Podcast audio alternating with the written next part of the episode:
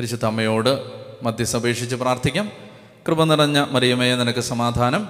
നമ്മുടെ കർത്താവ് നിന്നോടുകൂടെ നീ സ്ത്രീകളിൽ അനുഗ്രഹിക്കപ്പെട്ടവളാവുന്നു. നിന്റെ ഉദരഫലമായി നമ്മുടെ കർത്താവ് ശിമശിക വാഴ്ത്തപ്പെട്ടവനാവുന്നു.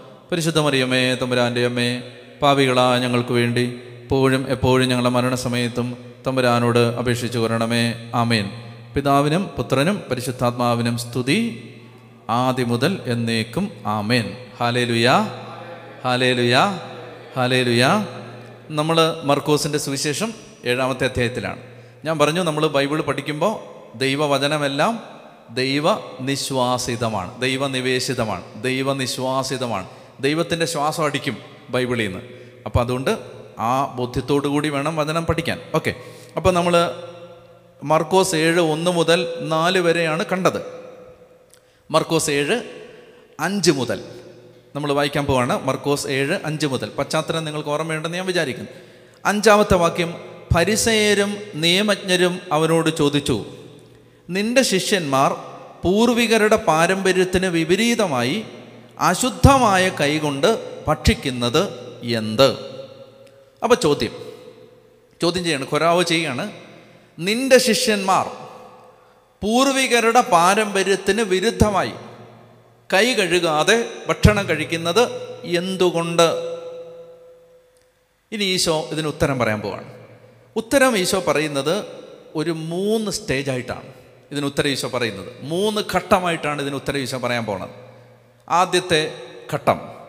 കർത്താവ് ഈ ചോദിച്ച ചോദ്യത്തിന് നേരെ ഉത്തരം പറയുന്നതിന് പകരം ഇനി ചോദിക്കാൻ സാധ്യതയുള്ള എല്ലാ ചോദ്യങ്ങളും ചോദിക്കാനാവാത്ത വിധം അവരുടെ മനോഭാവത്തിന്റെ പാളിച്ച ചൂണ്ടിക്കാണിക്കുകയാണ്. ഞാൻ പറഞ്ഞു എന്നോട് പറയാം. ഈ ചോദിച്ച ചോദ്യത്തിന് ഉത്തരം പറയുന്നതിന് പകരം നിങ്ങൾ ഈ ചോദ്യം എല്ലാം ചോദിക്കുന്നത് ഒരടിത്തറ ഇളകിയ തത്വശാസ്ത്രത്തിൽ നിന്നാണ്. നിങ്ങൾ ഈ ചോദ്യങ്ങളെല്ലാം ചോദിക്കുന്നത് അടിസ്ഥാനമില്ലാത്ത ഒരു വാദഗതിയുടെ അടിസ്ഥാനത്തിലാണ്. മനസ്സിലായോ? നിങ്ങൾ അപ്പോളജറ്റിക്സ് എന്നൊരു ശാസ്ത്രശാഖയെ ശ്രദ്ധിച്ചിട്ടുണ്ടെങ്കിൽ വിശ്വാസത്തെ സംബന്ധിക്കുന്ന ചോദ്യങ്ങൾ ചിലർ ചോദിക്കുമ്പോൾ അതിന് ഉത്തരം കൊടുക്കുന്ന ആളുകൾ ആദ്യം ഈ ചോദ്യകർത്താവിന്റെ ചോദ്യത്തെ ആ ചോദ്യത്തിന്റെ പൊള്ളത്തരത്തെ ചൂണ്ടിക്കാണിക്കും. അപ്പോൾ പിന്നെ ചോദ്യത്തിന് ഉത്തരം കൊടുക്കേണ്ട കാര്യമില്ല. ഈ ചോദിച്ച ചോദ്യം തന്നെ ബ്ലണ്ടറാണെന്ന് ചൂണ്ടിക്കാണിക്കും. അപ്പോൾ ഈശോ ആദ്യം ചെയ്യാൻ പോകുന്നത് നല്ലൊരു ജ്ഞാനിയെ പോലെ നല്ല അവഗാഹമുള്ളൊരു പണ്ഡിതനെ പോലെ കർത്താവ് ഈ പരിസേയ മതത്തിന്റെ അടിത്തറ പൊളിഞ്ഞു കിടക്കുകയാണെന്ന് കാണിക്കുകയാണ്. അത് ദൈവവചന പ്രകാരം അടിത്തറ ഇളകിയ ഒരു വാദഗതിയാണെന്ന് കാണിക്കാൻ പോവാണ്. അതാണ് ആദ്യത്തെ സ്റ്റേജ്. അപ്പോൾ ചോദിച്ച ചോദ്യത്തിന് ഉത്തരം പറയുന്നതിന് പകരം ഫരിസൈക് ലീഗലിസത്തിന്റെ പരിസയരുടെ ഈ നിയമാനുഷ്ഠാനത്തിന്റെ പൊള്ളത്തരം ഈശോ ചൂണ്ടിക്കാണിക്കാൻ പോവാണ്. എന്താണ് ഇതിന്റെ ഒരു ഒരു പ്രത്യേകത? നിങ്ങൾ ശ്രദ്ധിച്ചേ. അതായത് ഇപ്പം നമ്മൾ ഇപ്പം ഞാൻ നേരത്തെ പറഞ്ഞ പോലെ നമ്മൾ ദേവാലയത്തിൽ കയറുമ്പോൾ ഞാൻ കർത്താവിനോടുള്ള ദിവ്യകാരുണ്യത്തോടുള്ള ഭക്തി പ്രകടിപ്പിക്കാൻ വേണ്ടി ഞാൻ സാഷ്ടാംഗം പ്രണമിച്ച് കർത്താവിനെ ആരാധിച്ചിട്ട് പള്ളിയിൽ കയറിയ ഉടനെ അത് ചെയ്തിട്ട് ആരാധനയ്ക്ക് തുടങ്ങുമെന്ന് വിചാരിച്ചു. അപ്പോൾ ഇത് നല്ലൊരു പ്രകടനമാണ് ഈ കാണിക്കുന്നത്. നല്ലൊരു പ്രകടനമാണ്. പക്ഷെ ഞാൻ കഠിനമായ പാപം ചെയ്തിട്ടാണ് വന്ന് ഇത് കാണിക്കുന്നതെന്ന് വെച്ചോ? ഭയങ്കര പാപം ചെയ്തിട്ടാണ് ഇത് വന്ന് കാണിക്കുന്നത്. പക്ഷെ പള്ളി കയറുമ്പോൾ എനിക്ക് നിർബന്ധമാണ്. നമ്മൾ കർത്താവിനെ അങ്ങനെ ആരാധിക്കാവൂ. ഞാൻ വിചാരിക്കുകയാണ് ഞാൻ പാപം ചെയ്ത് ഞാൻ പാപം ചെയ്ത് ദൈവത്തിന്റെ ക്രോധത്തിന്റെ അടിയിലാണിപ്പോൾ. റോമാലേഖനം പറയുന്നതനുസരിച്ച്. ഞാൻ പാപം ചെയ്ത് ദൈവത്തിന്റെ ശത്രുവായി തീർന്നിരിക്കുകയാണ്. ആ ശത്രുവായി ഞാൻ ഇങ്ങനെ കാണിക്കുന്നതിലൂടെ മിത്രമായി മാറും. ഇങ്ങനെ സാഷ്ടാംഗം പ്രണമിച്ച് അല്ലെങ്കിൽ ഞാൻ വെള്ളയിട്ട് വന്ന് വന്നതിലൂടെ അല്ലെങ്കിൽ ഞാൻ മീശ പഠിച്ചതിലൂടെ അല്ലെങ്കിൽ ഞാൻ മീശ വളർത്തിയതിലൂടെ ഞാൻ ദൈവത്തിന്റെ മിത്രമായിട്ട് മാറും. അല്ലെങ്കിൽ ഞാൻ ലോഹം ഇട്ടതിലൂടെ ഞാൻ കർത്താവിന് പ്രസാദമുള്ള ഒരാളായിട്ട് മാറും. എന്ന് ഞാൻ ചിന്തിച്ചാണ് ചെയ്യുന്നത്. മാത്രമല്ല നമ്മളിങ്ങനെ ഈ ബാഹ്യമായ സാധനങ്ങൾ കാണിക്കുമ്പോൾ ഇത് കണ്ടു നിൽക്കുന്ന ആളുകളോ ഇപ്പം ഞാൻ ഒറ്റയ്ക്ക് ഞാൻ മാത്രമേ ഉള്ളൂ മുറിയിൽ അന്നേരം ഞാൻ നിലത്ത് കിടന്നിട്ട് പൊട്ടിക്കരഞ്ഞ് ദൈവമേ ഞാൻ നിന്നെ ആരാധിക്കുന്നു എന്ന് പറഞ്ഞാൽ അത് കാണാൻ ആരുമില്ലല്ലോ? ആരുമില്ല.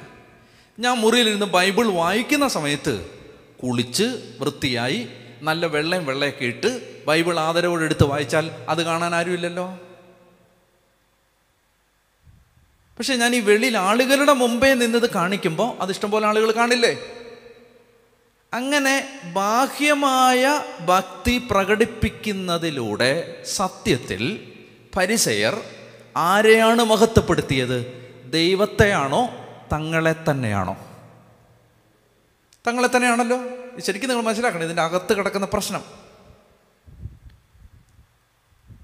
ആര് കാണാതെ ഒരുത്തിന് പതിനായിരം രൂപ കൊടുക്കുന്നത് എനിക്ക് പ്രത്യേകിച്ചൊരു മഹത്വം തരില്ല. എന്നാൽ പത്ത് പേര് നിൽക്കെ ഒരാൾക്ക് ഞാൻ പതിനായിരം രൂപ കൊടുത്താൽ എനിക്ക് ഈ മനുഷ്യരുടെ അടുത്തു നിന്നൊരു മഹത്വം കിട്ടുന്നുണ്ട്. രഹസ്യമായിട്ട് ഒരാളെ സഹായിച്ചാൽ രഹസ്യമായിട്ട് ഒരാൾക്ക് ഒരു കാര്യം ചെയ്തു കൊടുത്താൽ എനിക്ക് പ്രത്യേകിച്ചൊന്നും ഗ്ലോറിയൊന്നും കിട്ടാനില്ല. പക്ഷെ എല്ലാവരും കാണുക ചെയ്ത് ഇനി കാണുക ചെയ്ത മാത്രമല്ല ചെയ്തതിനെക്കുറിച്ച് ഇപ്പോൾ പറഞ്ഞാൽ അച്ഛനോട് പറഞ്ഞാൽ നിന്നോട് പറഞ്ഞാൽ എനിക്കൊരു മഹത്വം കിട്ടും. പക്ഷെ അതാരും അറിയാതിരുന്നാലോ?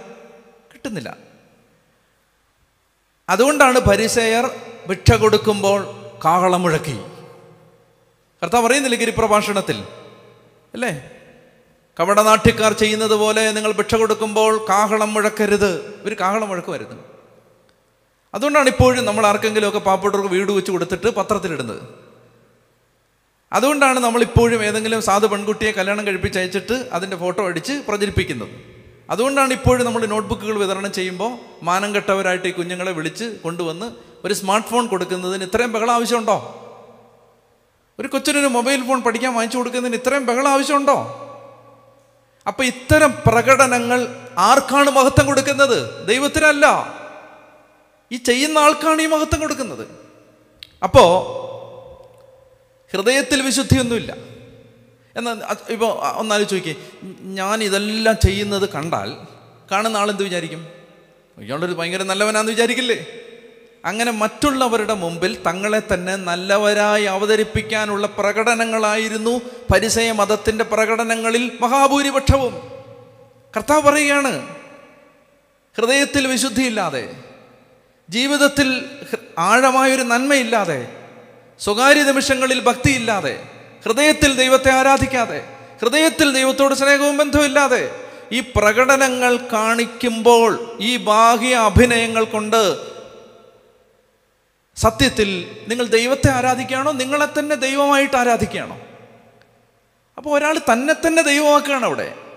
യഥാർത്ഥത്തിൽ വിഗ്രഹാരാധനയാണ് അവിടെ നടന്നുകൊണ്ടിരിക്കുന്നത്.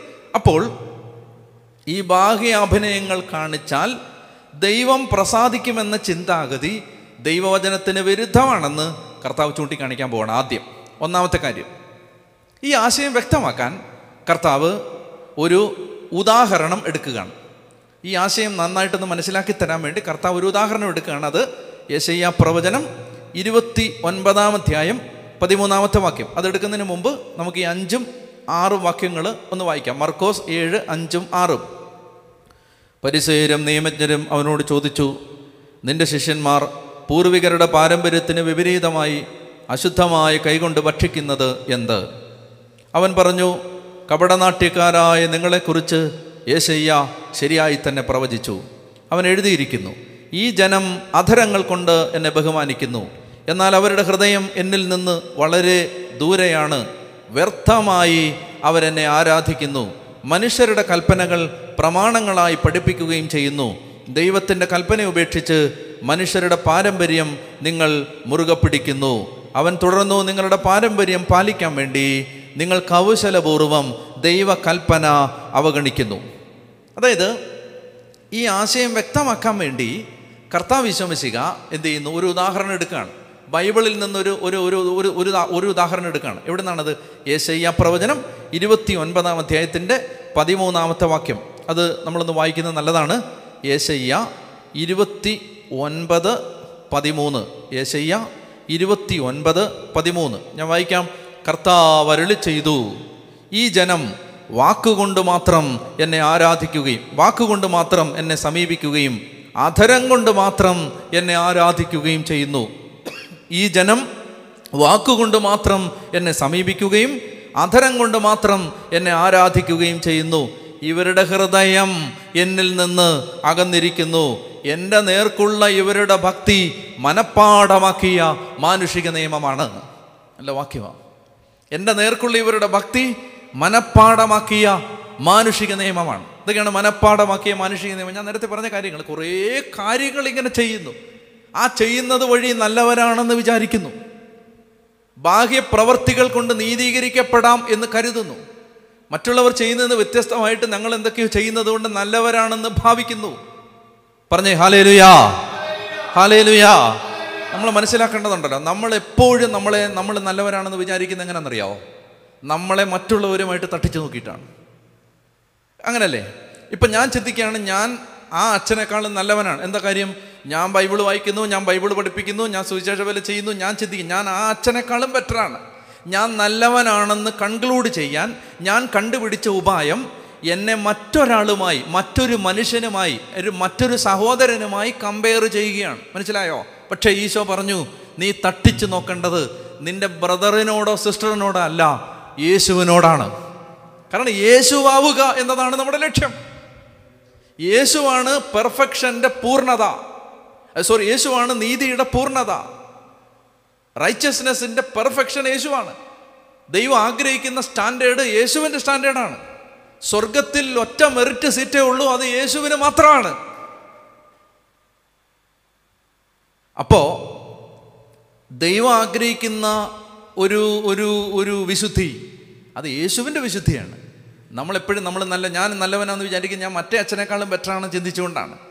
നമ്മൾ മനസ്സിലാക്കേണ്ടതെന്നറിയോ യേശുവിനോടൊന്ന് തട്ടിച്ച് നോക്കിയാൽ ഞാൻ വളരെ കൊള്ളരുതാത്ത ഒരാളാണെന്ന് എനിക്ക് മനസ്സിലാവും. ഞാൻ വളരെ കൊള്ളരുതാത്ത ഒരാളാണ്. കാരണം ഞാൻ യേശുവിനെ പോലെ ചിന്തിച്ചിട്ടില്ല യേശുവിനെ പോലെ പറഞ്ഞിട്ടില്ല യേശുവിനെ പോലെ പെരുമാറിയിട്ടില്ല യേശുവിനെ പോലെ സഹിച്ചിട്ടില്ല യേശുവിനെ പോലെ ക്ഷമിച്ചിട്ടില്ല യേശുവിനെ പോലെ സ്നേഹിച്ചിട്ടില്ല യേശുവിനെ പോലെ കുരിശെ കയറിയിട്ടില്ല യേശുവിനെ പോലെ ഒന്നും ചെയ്തിട്ടില്ല. എനിക്ക് കംഫർട്ടബിളായ കാര്യങ്ങൾ മാത്രമേ ഞാൻ ചെയ്യുന്നുള്ളൂ. മനസ്സിലാവുന്നുണ്ടോ? പറഞ്ഞേ ഹാലേ ലുയാ അപ്പോ എന്ത് ഇത് നമ്മൾ എന്തൊക്കെയോ ഇങ്ങനെ ചെയ്തു കൂട്ടുന്നത് വഴി നമ്മൾ നല്ലവരാണെന്ന് നമ്മൾ വിചാരിക്കുകയാണ്. ഇന്നുമില്ലേ ഇത്. എന്തൊക്കെയോ ചെയ്യുന്നു. ഞാൻ മറ്റൊരാൾ ആ ആൾ ചെയ്യുന്നതിനേക്കാളും കുറച്ച് ഞാൻ എന്തൊക്കെയോ ചെയ്യുന്നു. ചെയ്തിട്ട് ഞാൻ ചിന്തിക്കുകയാണ്. ഞാൻ ഞാൻ ആരാണ്? ഞാൻ നല്ലവനാണ് എന്ന് ഞാൻ ചിന്തിക്കുകയാണ്. മറ്റൊരാൾ ചെയ്യുന്നതിൽ നിന്ന് വ്യത്യസ്തമായി ഞാൻ എന്തൊക്കെയോ ചെയ്തത് വഴിയായി ഞാൻ നല്ലവനാണെന്ന് ഞാൻ വിചാരിക്കുന്നു. അപ്പോൾ ഇത് വ്യക്തമാക്കാനാണ് ഏശയ്യ പ്രവചനത്തിന്റെ ഏശയ്യ പ്രവചനത്തിന്റെ ഇരുപത്തൊൻപത് പതിമൂന്ന് എടുത്തത്. ഏശയ്യ ഇരുപത്തൊമ്പത് പതിമൂന്ന് എടുത്തത്. എന്താണ്? എന്റെ നേർക്കുള്ള ഇവരുടെ ഭക്തി മനപ്പാടമാക്കിയ മാനുഷിക നിയമമാണ്. മനപ്പാടമാക്കിയ മാനുഷിക നിയമം. പറഞ്ഞേ ഹാലേ ലുയാ ഹാലേ ലുയാ ഹാലേ ലുയാ ഹാലേ ലുയാ ഹാലേ ലുയാ ഇനി നമ്മൾ ആ ഭാഗം ഞാൻ പറഞ്ഞത് ആ ഭാഗം നമ്മൾ എടുക്കണം. എടുത്താൽ മനോഹരമായൊരു കാര്യം അവിടെ കാണുന്നുണ്ട്. എന്തെന്നറിയാം അവിടെ ആ ഭാഗം നമ്മൾ മുഴുവൻ വായിക്കണം. നിങ്ങൾ സമയം കിട്ടുമ്പോൾ ഈ ഭാഗം മുഴുവൻ വായിക്കണം. ഏതാ? ഏശയ്യ ഇരുപത്തൊമ്പത്. അവിടെ നമുക്ക് നല്ല ബ്യൂട്ടിഫുള്ളായ ചില കാര്യങ്ങൾ ദൈവത്തിന്റെ ആത്മാവ് വെളിപ്പെടുത്തി തരും. ഏശയ്യ ഇരുപത്തൊമ്പത് പതിമൂന്ന് മുതൽ ഞാൻ ഒന്നുകൂടെ വായിക്കാം. കർത്താവ് അരളി ചെയ്തു ഈ ജനം വാക്കുകൊണ്ട് മാത്രം എന്നെ സമീപിക്കുകയും അധരം കൊണ്ട് മാത്രം എന്നെ ആരാധിക്കുകയും ചെയ്യുന്നു. ഇവരുടെ ഹൃദയം എന്നിൽ നിന്ന് അകന്നിരിക്കുന്നു. എന്റെ നേർക്കുള്ള ഇവരുടെ ഭക്തി മനഃപ്പാഠമാക്കിയ മാനുഷിക നിയമമാണ്. ഇനി അത് താഴോട്ട് വരുമ്പോൾ ഇതെല്ലാം പറഞ്ഞിട്ട് ദൈവം പറയുകയാണ് ഞാൻ അവരെ ശിക്ഷിക്കും എന്ന് പറയുന്നതിന് പകരം. കേട്ടോണേ? ഇതെല്ലാം പറഞ്ഞിട്ട് ഈ ജനം ഹൃദയം കൊണ്ട് എന്നെ ആരാധിക്കുന്നില്ല അധരം കൊണ്ട് മാത്രമേ ആരാധിക്കുന്നുള്ളതെല്ലാം പറഞ്ഞിട്ട് സാധാരണഗതിയിൽ പ്രവാചകന്മാർ പറയേണ്ട അതുകൊണ്ട് ഞാൻ അവരെ ശിക്ഷിക്കും അവർക്ക് ഞാൻ മൂക്ക് കയറിടും അവരെ ഞാൻ വലിച്ചിഴിച്ച് കൊണ്ടുപോകും എന്ന് പറയുന്നതിന് പകരം ഈ ഇരുപത്തൊമ്പതിൽ ശിക്ഷയ്ക്ക് പകരം ഒരു വാഗ്ദാനമാണ് തരുന്നത്. ഇതെല്ലാം നിങ്ങൾ ചെയ്യുന്നത് കൊണ്ട് ഇതെല്ലാം നിങ്ങൾ എന്ത് ചെയ്ത്? കുറേ കുറേ പ്രകടനങ്ങൾ കാണിച്ച് അത് ഭക്തിയാണെന്ന് തെറ്റിദ്ധരിച്ചത് കൊണ്ട് ഞാൻ ഒരു കാര്യം ചെയ്യാൻ പോവാണ്. പതിനേഴ് മുതൽ ഇരുപത്തൊമ്പത് പതിനേഴ് മുതൽ ലെബനോൻ ഫലസമൃദ്ധമായ ഒരു വയലായി തീരാനും അത് ഒരു വനമായി പരിഗണിക്കപ്പെടാനും അല്പസമയം പോരെ. അന്ന് ചെകിടർ ഗ്രന്ഥത്തിലെ വാക്കുകൾ വായിച്ച് കേൾക്കുകയും അന്ധർക്ക് അന്ധകാരത്തിൽ ദർശനം കിട്ടുകയും ചെയ്യും. എന്നാ കർത്താവ് വിശമിശിക വരുമ്പോൾ ഞാൻ യഥാർത്ഥ വെളിപ്പെടുത്തൽ തരും. അന്ന് അന്ധകാരത്തിൽ അന്ധർക്ക് ദർശനം കിട്ടും. അന്ധർക്ക് അന്ധകാരത്തിൽ ദർശനം കിട്ടും. ശാന്തശീലർക്ക് കർത്താവിൽ നവ്യമായ സന്തോഷം ലഭിക്കും. ദരിദ്രർ ഇസ്രായേലിന്റെ പരിശുദ്ധനിൽ ആഹ്ലാദിക്കും. ഇതൊന്ന് കേട്ടോണേ. ശരിക്കും ഒന്ന് കേൾക്കണം ഇത്. ദരിദ്രർ ഇസ്രായേലിന്റെ പരിശുദ്ധനിൽ ആഹ്ലാദിക്കും. ഇരുപത്തിമൂന്നാമത്തെ വാക്യം. ഞാൻ ജനത്തിന്റെ മധ്യേ ചെയ്ത പ്രവർത്തികൾ കാണുമ്പോൾ അവന്റെ സന്തതി എന്റെ നാമത്തെ മഹത്വപ്പെടുത്തും. എന്റെ നാമത്തെ മഹത്വപ്പെടുത്തും. അവർ യാക്കോബിന്റെ പരിശുദ്ധനെ മഹത്വപ്പെടുത്തും. ഇസ്രായേലിന്റെ ദൈവത്തിന്റെ മുമ്പിൽ ഭക്തിയോടെ അവർ നിൽക്കും. എന്ത് ഭക്തി? ഈ കവട ഭക്തിയല്ല യഥാർത്ഥ ഭക്തിയോടെ. ഇവിടെ ഇവിടെ ഒരു കാര്യം മനസ്സിലാക്കേണ്ടതെന്നറിയോ? എന്താണ്? ദൈവം പറയുകയാണ് ഞാൻ യഥാർത്ഥ ആരാധന പുനഃസ്ഥാപിക്കും. ഇപ്പൊ കാണിച്ചുകൊണ്ടിരിക്കുന്നത് നിങ്ങൾ മർക്കോസിൽ വാക്കി ശ്രദ്ധിച്ചായിരുന്നോ? ഈ ജനം വ്യർത്ഥമായി എന്നെ ആരാധിക്കുന്നു. Empty worship. ഇപ്പം നടക്കുന്നത് എം ടി വർഷിപ്പാണ്. ഈ പ്രകടനങ്ങളെല്ലാം എം ടി വർഷിപ്പാണ് അതല്ല യഥാർത്ഥ ആരാധന. യഥാർത്ഥ ആരാധനയിലേക്ക് ഞാൻ അവരെ കൊണ്ടുവരും. അപ്പൊ എന്താണ് യഥാർത്ഥ ആരാധന? യഥാർത്ഥ ആരാധന എന്തെന്നറിയാമോ? അന്ന് യാക്കോബിന്റെ സന്തതി എന്റെ നാമത്തെ മഹത്വപ്പെടുത്തും. എന്റെ നാമത്തെ. എന്താണ്? എന്താണ് നാമം? ആ നാമം യേശു എന്ന നാമമാണ്. ആ നാമത്തെ മഹത്വപ്പെടുത്തും. മാത്രമല്ല ഇസ്രായേലിന്റെ പരിശുദ്ധനിൽ ആഹ്ലാദിക്കും. ഇപ്പം ഞാൻ ഈ ചെയ്യുന്ന ഞാൻ ഈ താക്കോൽ ദാനം നിർവഹിച്ചതിന്റെയും ഞാൻ ഈ ബുക്ക് കൊടുത്തതിന്റെയും ഞാൻ ഈ മൊബൈൽ ഫോൺ കൊടുത്തതിന്റെയും ഞാൻ നാല് വീട് വെച്ച് കൊടുത്തതിന്റെയും ഒക്കെ ഗമയിൽ ആഹ്ലാദിച്ചുകൊണ്ടിരിക്കുന്ന എന്നിൽ തന്നെ ഞാൻ ചെയ്ത പ്രവൃത്തിയിൽ തന്നെ ആഹ്ലാദിച്ചുകൊണ്ട് അത് ദൈവാരാധനയാണെന്ന് വിചാരിച്ച് തെറ്റിദ്ധരിച്ചുകൊണ്ടിരിക്കുന്ന ഞാൻ എന്ത് ചെയ്യും? എന്നിൽ ആരാധിക്ക് എന്നിൽ സന്തോഷം കണ്ടെത്തുന്നതിന് പകരം ഞാൻ ചെയ്ത പ്രവൃത്തിയിൽ സന്തോഷം കണ്ടെത്തുന്നതിന് പകരം ഇസ്രായേലിന്റെ പരിശുദ്ധനിൽ ആഹ്ലാദിക്കും. എന്ന് പറഞ്ഞാൽ എന്തെന്നറിയാമോ യേശു എനിക്ക് വേണ്ടി ചെയ്ത കാര്യങ്ങൾ ഓർത്ത് ഞാൻ ആഹ്ലാദിക്കും. അതുകൊണ്ട് പൗലോസ് പറയും അഭിമാനിക്കുന്നവൻ കർത്താവിൽ മാത്രം അഭിമാനിക്കും. ഈ സത്യം പറഞ്ഞ ഇതാണ് ആരാധന. ഇതാണ് ആരാധന. അതായത് നിങ്ങൾക്ക് യേശുവിൽ ഒരു സന്തോഷമുണ്ടോ? അതാണ് ആരാധന. നിങ്ങളുടെ സന്തോഷം ഞാൻ ചെയ്ത ഞാൻ വെച്ച് കൊടുത്തു ഞാൻ വീട് വെച്ച് കൊടുത്തു ഞാൻ അത് ചെയ്തു ഞാൻ അത് ചെയ്തു ഞാൻ ആ പിണ്ണാക്ക് കൊടുത്തു ഞാൻ ഇത് ചെയ്തു. ഇത് ഇതിനകത്താണ് എന്റെ ആഹ്ലാദം. ആഹ്ലാദമല്ല. ആഹ്ലാദമല്ല. ആഹ്ലാദം എന്താണ്? രാവിലെ എഴുന്നേൽക്കുമ്പോൾ ഒരു ഗ്ലാസ് വെള്ളം എടുത്ത് ഒരു ഒരു കപ്പ് വെള്ളം എടുത്ത് മുഖം കഴുകുമ്പോൾ അകത്ത് വരേണ്ട സന്തോഷം ഇന്ന് ബിരിയാണി കിട്ടും എന്നുള്ള സന്തോഷമല്ല. കർത്താവ് എന്റെ കൂടെ ഉണ്ട് എന്ന സന്തോഷമാണ്. എന്റെ കർത്താവ് എന്റെ കൂടെ ഉണ്ട് എന്ന സന്തോഷമാണ്. എന്റെ ഈശോ എനിക്ക് വേണ്ടി മരിച്ചു എന്ന സന്തോഷമാണ്. ഓടാൻ നമ്മെ പ്രേരിപ്പിക്കേണ്ടതും നമുക്ക് സ്തുതിക്കാൻ നമ്മെ പ്രേരിപ്പിക്കേണ്ടതും വചനം വായിക്കാൻ നമ്മെ പ്രേരിപ്പിക്കേണ്ടതും സുവിശേഷം ഞാൻ നമ്മെ പ്രേരിപ്പിക്കേണ്ടതും കർത്താവിന് വേണ്ടി ജീവിക്കാനും മരിക്കാനും പ്രേരിപ്പിക്കേണ്ടതും എന്തെന്നറിയാവോ? പരിശുദ്ധനിൽ ആ പരിശുദ്ധനിലുള്ള ആഹ്ലാദം. അതുകൊണ്ടാണ് നമ്മൾ മലങ്കരയിലും സീറമലമാറിലും ലത്തീനിലും എല്ലാം ദൈവത്തെ ആരാധിക്കുമ്പോൾ പരിശുദ്ധൻ പരിശുദ്ധൻ പരിശുദ്ധൻ അവന്റെ നാമം അല്ലേ? കർത്താവിന്റെ നാമത്തിൽ വരുന്നവൻ അനുഗ്രഹീതൻ. കർത്താവിന്റെ ഇതെല്ലാം ഞാൻ പറയും നമ്മുടെ ജീവിതത്തിന്റെ ആരാധന ശരിയായിട്ട് മാറണം. കർത്താവ് പറയുകയാണ് ഈ കലം കഴുകിയാൽ നീ സ്വർഗത്തിലെത്തില്ല നീ ഇങ്ങനെ കൈയൊക്കെ കഴുകിയിട്ട് നീ ഹിന്ദുവിന്റെ കടയിൽ നിന്ന് ചായ കുടിക്കാതിരുന്നിട്ടും പിന്നെ അവൻ കല്യാണത്തിന് വിളിച്ചാൽ പോവാതിരുന്നിട്ടും പിന്നെ അയൽവക്കക്കാരൻ എല്ലാം വിജാതീയരാണെന്ന് പറഞ്ഞ് കഥ കടച്ചിരുന്നിട്ടും അങ്ങോട്ടുള്ള ജനൽ അടച്ചിട്ടും. ഇതൊന്നും അല്ല. മാത്രമല്ല ഇതിനകത്ത് വേറൊരു സങ്കടം എന്നറിയോ ഇത്തരം ഭക്തികളിൽ ഒടുവിൽ നമ്മൾ എത്തി നിൽക്കുന്നത് എവിടാണെന്നറിയോ മനുഷ്യവിരോധത്തിലാണ്. ഇപ്പം നമ്മുടെ ചുറ്റുപാട് ഹൈന്ദവരാണെങ്കിൽ നമ്മൾ പറയുകയാണ് ഹൈന്ദവരെല്ലാം ബന്ധനമാണ് അവർക്ക് ബന്ധനമാണ് ആ ബന്ധനമാണ് അവരെല്ലാം പിശാചാണ് എല്ലാം ദുഷ്ടാരൂപികളാണ് എന്നും പറഞ്ഞുകൊണ്ട് നമ്മൾ ഒടുവിലെത്തി നിൽക്കുന്നത് എവിടാണെന്നറിയാമോ മനുഷ്യനോടുള്ള വിരോധത്തിലാണ്. കാരണം അയലോക്കക്കാരനെ കാണാൻ പറ്റില്ല. അവൻ അവൻ വിജാതീയനാണ് ബന്ധനാണ്. അതുകൊണ്ടാണ് ഇവർ ഈ ചന്തയിൽ നിന്ന് വരുമ്പോഴെല്ലാം ദേഹശുദ്ധി വരുത്തിയിട്ടേ ഭക്ഷണം കഴിക്കൂ. കാരണം അയ്യോ വിജാതീയരെ തൊട്ടതാണ്. വിജാതീയ മതത്തിൽ പോയി അവരുടെ ദൈവത്തെ ആരാധിക്കുന്ന കാര്യമല്ലേ ഞാൻ പറയുന്നത്? സാമൂഹിക ബന്ധത്തിൽ നമുക്ക് ഒരു മനുഷ്യനോട് ഒരകൽച്ച ഉണ്ടാവാൻ പാടില്ല. സോഷ്യൽ ലൈഫിൽ വിശ്വാസത്തിലും ആരാധനയിലും സൂക്ഷിക്കേണ്ട അകലം സൂക്ഷിക്കണം. മനസ്സിലായില്ലേ? വിശ്വാസത്തിലും ആരാധനയിലും സൂക്ഷിക്കേണ്ട അകലം. വിശ്വാസത്തിൽ ഒരു വിട്ടുവീഴ്ചയും ചെയ്ത് സൂക്ഷിക്കേണ്ട അകലം സൂക്ഷിക്കണം. പക്ഷേ സോഷ്യൽ ലൈഫിലോ ഞാൻ പറഞ്ഞില്ലേ ഹിന്ദുവിന്റെ കടയിൽ നിന്ന് പറഞ്ഞ് ചായ കുടിക്കാത്ത ആളുകളെ കണ്ടിട്ടുണ്ട്. ഹിന്ദുവിന്റെ കടയിൽ നിന്നേ ചായ കുടിക്കാവൂ. എന്നാലല്ലേ അവന് യേശുവിന്റെ സ്നേഹം മനസ്സിലാവൂ? അവർക്ക് പറഞ്ഞേ ഹാലേ ലുയാ ഹാലേ ലുയാ ഹാലേ ലുയാ ഹാലേ ലുയാ ഹാലേ ലുയാ അപ്പം അതുകൊണ്ട് ഇത് തിരിച്ചറിയേണ്ടതെന്നറിയാം. അതിന് ഒത്തിരി ഒത്തിരി ഒത്തിരി നമ്മുടെ കാ വചനം നമ്മുടെ കാവട്യങ്ങളെ തുറന്ന് കാണിക്കും. അപ്പം ഈ ഏശയ്യ എടുത്തിട്ട് പറയുകയാണ് യഥാർത്ഥ ആരാധന എന്താണെന്ന് ഞാൻ പഠിപ്പിക്കും. എന്താ യഥാർത്ഥ ആരാധന എന്നറിയാമോ? ദൈവമയച്ച ദൈവപുത്രനായ യേശുവിനെ അംഗീകരിക്കുന്നതാണ് ദൈവത്തെ പ്രസാദിപ്പിക്കുന്ന പ്രവൃത്തി. അവനെ ഖൊരാവ് ചെയ്യുന്നല്ല ദൈവപുത്രനെ അംഗീകരിക്കുക.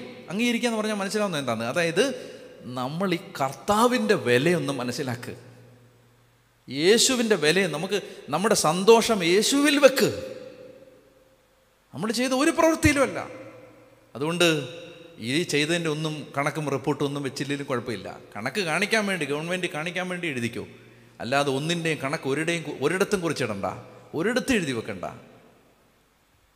കാരണം എന്താ? അതിനൊന്നും ഒരു വിലയില്ല. വില എന്തിനേ ഉള്ളൂ? യേശു. യേശുവിനെ തൊട്ടോ? യേശുവിനെ സ്വീകരിച്ചോ? യേശുവിന്റെ അടുത്തിരുന്നോ? യേശുവിനെ സ്നേഹിച്ചോ? യേശുവിന്റെ യേശുവിന്റെ സ്വരം കേൾക്കാൻ ദാഹം ഉണ്ടായോ? നമുക്ക് മനസ്സിലാവുന്നുണ്ടോ ഞാൻ പറയുന്നത്? അതിലേക്ക് വരണം നമ്മൾ. അതിലേക്ക് വരുമ്പോഴാണ് നമ്മുടെ ഹൃദയം പ്രകാശിപ്പിക്കപ്പെടുന്നത് നമ്മുടെ ആത്മീയത സത്യമായിട്ട് മാറുന്നത്. ഓക്കെ അപ്പോൾ അതല്ലാത്ത ആരാധനകളെ ഈശോ വിളിക്കുകയാണ് എം ടി വർഷിപ്പ് വ്യർത്ഥമായി ആരാ കണ്ടോ? എങ്ങനെ ഇത് ആരാധനയായിട്ട് കണക്റ്റഡ് ആവുന്നതെന്ന് മനസ്സിലായോ? അതായത് ദൈവത്തെ പ്രസാദിപ്പിക്കുകയാണ് ഇതെല്ലാം ചെയ്തിട്ട്. ദൈവത്തെ ആരാധിക്കുകയാണ് എന്ന് ചിന്തിച്ചുകൊണ്ടാണ് ഈ കാവട്ടി എല്ലാം കാണിച്ചുകൊണ്ടിരിക്കുന്നത്. അവിടെ ഈശോ അവരെ വിളിക്കുന്നൊരു വാക്കുണ്ട്. എന്താണ്? പരിസേര നിയമജ്ഞൻ അവനോട് ചോദിച്ചു നിന്റെ ശിഷ്യന്മാർ പൂർവികരുടെ പാരമ്പര്യത്തിന് വിപരീതമായി അശുദ്ധമായി കൈകൊണ്ട് ഭക്ഷിക്കുന്നതെന്ത്? അവൻ പറഞ്ഞു കപടനാട്യക്കാരായ നിങ്ങളെക്കുറിച്ച് യേശയ്യ ശരിയായി തന്നെ പ്രവചിച്ചു. എന്താ അവരെ വിളിച്ചേ? കപടനാട്യക്കാരെ.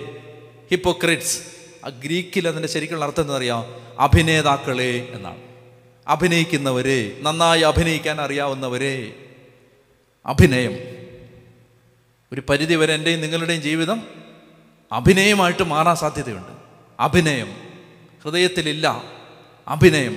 പ്രകടനം. ഈശോ എന്താ വിളിച്ചേ? പ്രകടനക്കാരെ. അഭിനയക്കാരെ.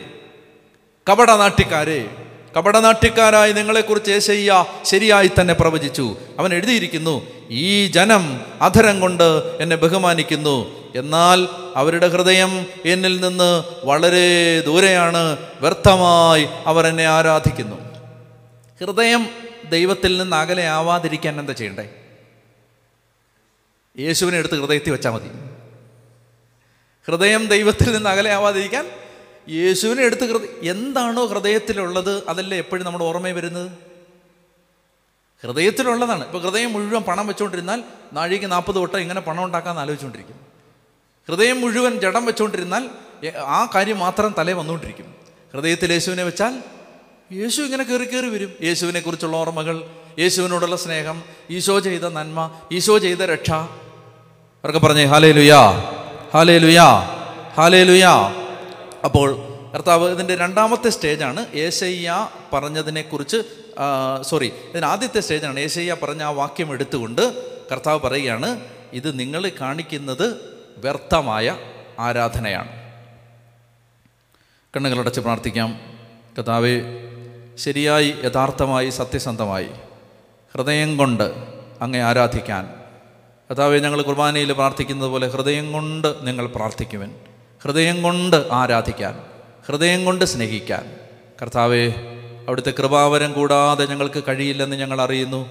അതിനുള്ള കൃപയും ശക്തിയും അഭിഷേകവും അനുഗ്രഹവും അങ്ങ് ഞങ്ങൾക്ക് പ്രദാനം ചെയ്യണമേ എന്ന് ഞങ്ങൾ പ്രാർത്ഥിക്കുന്നു. പിതാവിന്റെയും പുത്രന്റെയും പരിശുദ്ധാത്മാവിന്റെയും നാമത്തിൽ ആമേൻ.